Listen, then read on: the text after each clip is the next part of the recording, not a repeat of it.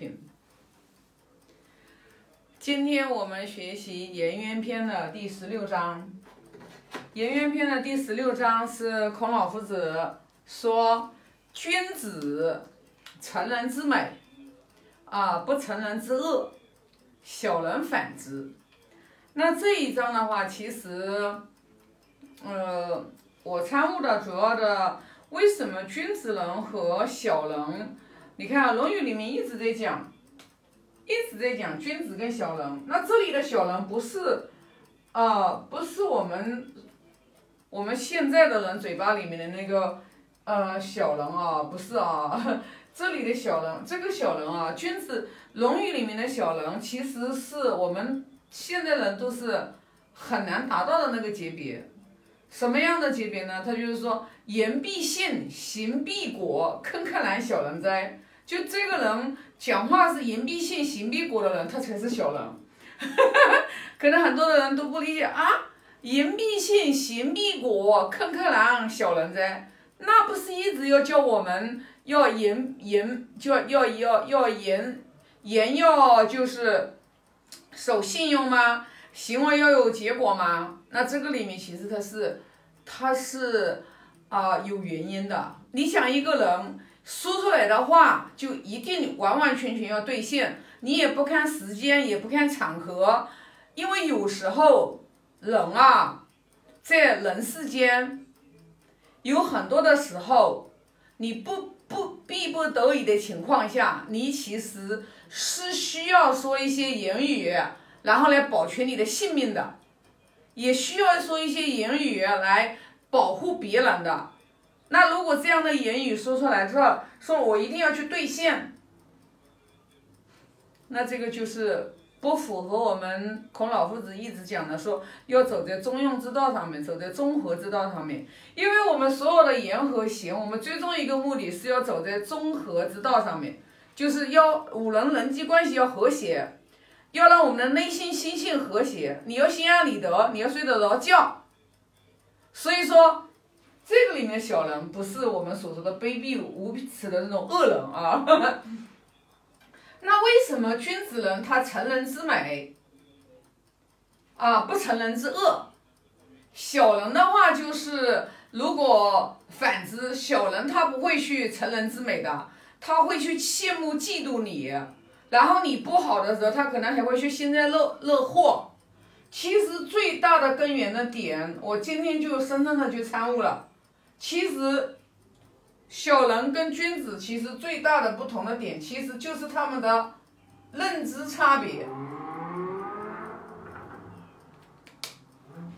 就是他们的认知差别，没有第二个了。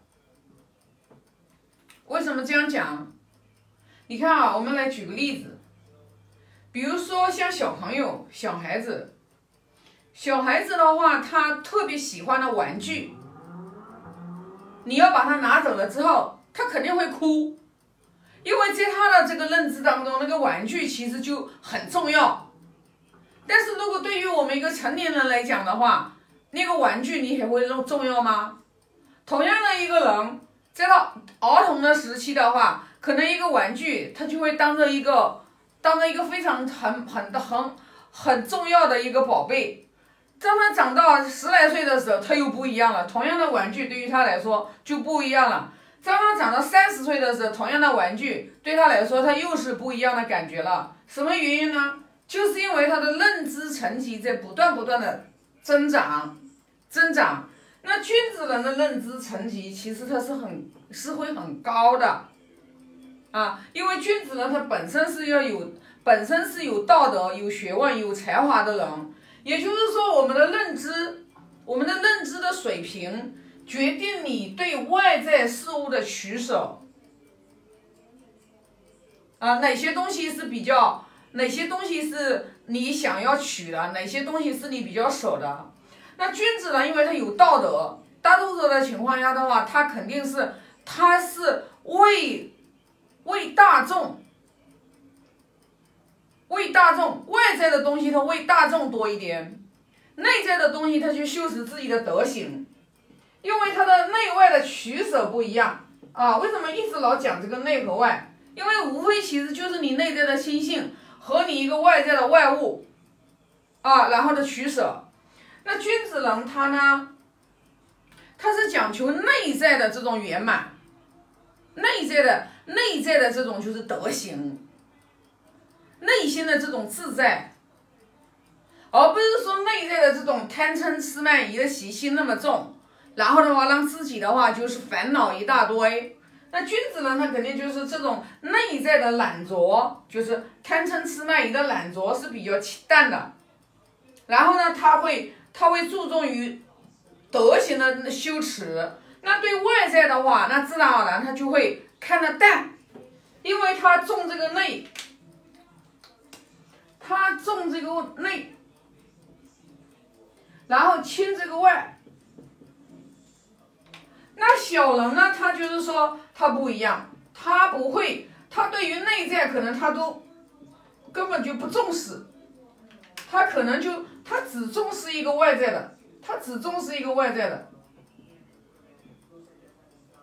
比如说，哎呀，名声呀，然后外在的用的用度呀，像现在的人啊，就是说啊，要豪车呀，啊，要买要买这些很多的名牌呀，然后去去炫耀呀，因为他们不明白。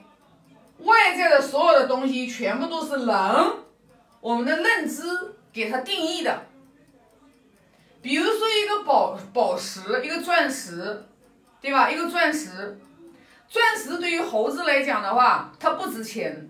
钻石对于，呃，那个就是对于人来讲，那它就会因为，对对于一个人来讲，尤其是贪慕虚荣的来讲，那他可能就是。啊，其呃，或者是有的是代表一个身份象征的人来讲，但他是不惜一切代价的。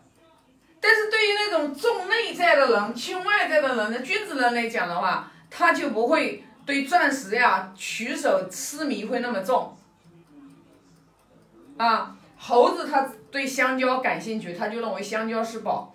也就是说，这个认知他会决定，认知他会决定不同人。啊，因为我们是人嘛，我们讲的是人道，对吧？因为猴子它是属于是畜生道，他们跟我们的认知是不一样的，所以说所有的呢，其实它就取决于我们，你外在你所看到的所有的一切，来源于你内在，你趋向于哪一个，你的取舍。君子人他成人之美，君子人不成人之恶。是因为君子人的内在，他注重德行的修持，德行的修持，他讲道德仁义，所以说君子喻于义，小人喻于利，所以说小人他就眼睛里面只有眼睛只看到利，所以他对外在的取舍。他就非常非常的重，君子人他不成人之恶，就是当当这做任何的事情，他不会去助长别人的恶行。也就是说，什么意思呢？人就像我们这个，就像我们孔老夫子，孔老夫子做鲁国大司寇的时候，他上任不久的时候，他就把。这个能言善辩的那个邵正卯就砍了头。那正常情况下的话，很多的人都不理解，外人不理解，啊，就认为孔老夫子上任的时候，然后就是说啊，铲除异己，把邵正卯给给杀了。其实，在圣人的眼里面，因为邵正卯的言行已经带偏了，就连他自己跟了他很久的弟子都被带偏了，把人的价值观的取向往。不往道德仁义上面去去发展，而是往外面的名闻利养去发展。那跟道越来越远的时候，孔老夫子就毅然决然的就把他给砍了头。那这种呢，就是说杀一，这种这种你看他杀人好像是很残忍，但是这种背后其实是隐藏着的是无限的这种慈悲。为什么？因为如果如果不把他杀了，他的言论可能会影响很多人的危及很多人的性命。这是我们肉身有可能就是说被杀掉，把你灭了。那他内在的这个内在的我们看不见的那个啊，我们经常说的我们看不见的啊，就像我们稻盛和夫讲的，就就灵魂，对吧？就是走的时候，灵魂要比来的时候更高贵、更纯洁。也就是说，我们会有一个内在的我们看不见的东西，这个东西它是决定我们外在的一些你的一言一行、行为处事、行为处事的。所以说，我们为什么说要不断的、不断的去学习？因为当你，当你如果不去学习，你的认知层级很低的时候，你是没有办法去分辨的。你是你没有办法去分辨是非善恶的，什么样的行为是真正的善，什么样的行为是恶？你在没有办法分辨的时候，可能你就是你以为的成人之美，有可能还是成人之恶。所以呢，那如何来？如何来就是分辨？那从我们自己个人来讲，从我们自己个人来讲，我们就是不断的去学习，不断的学习。你学习之后有没有？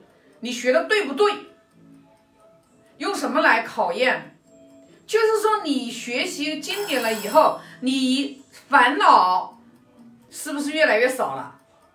你的情绪的波动会不会像以前那样子的？外面看到外面的外事外物，一把火就能把你点燃了，把你内在的火点燃了，就说明你内在有这把火跟外在的相称应了。你个人修持，你自己越来越喜悦了，越来越自在了，然后人际关系呢也越来越圆满了，因为你内在圆满了，你外在自然而然就会圆满。这是最好的修持啊，最好的就是考验。所以说学习经典呢，如何来考验？就是说我们学了之后，是不是烦恼越来越少了？如果学了之后越来越贪，越来越越来越那个，就是祈求的心越来越大，就学错了啊。那这一章就分享这么多啊，发个大愿啊，愿老者安之，朋友信之，少者怀之啊，感恩。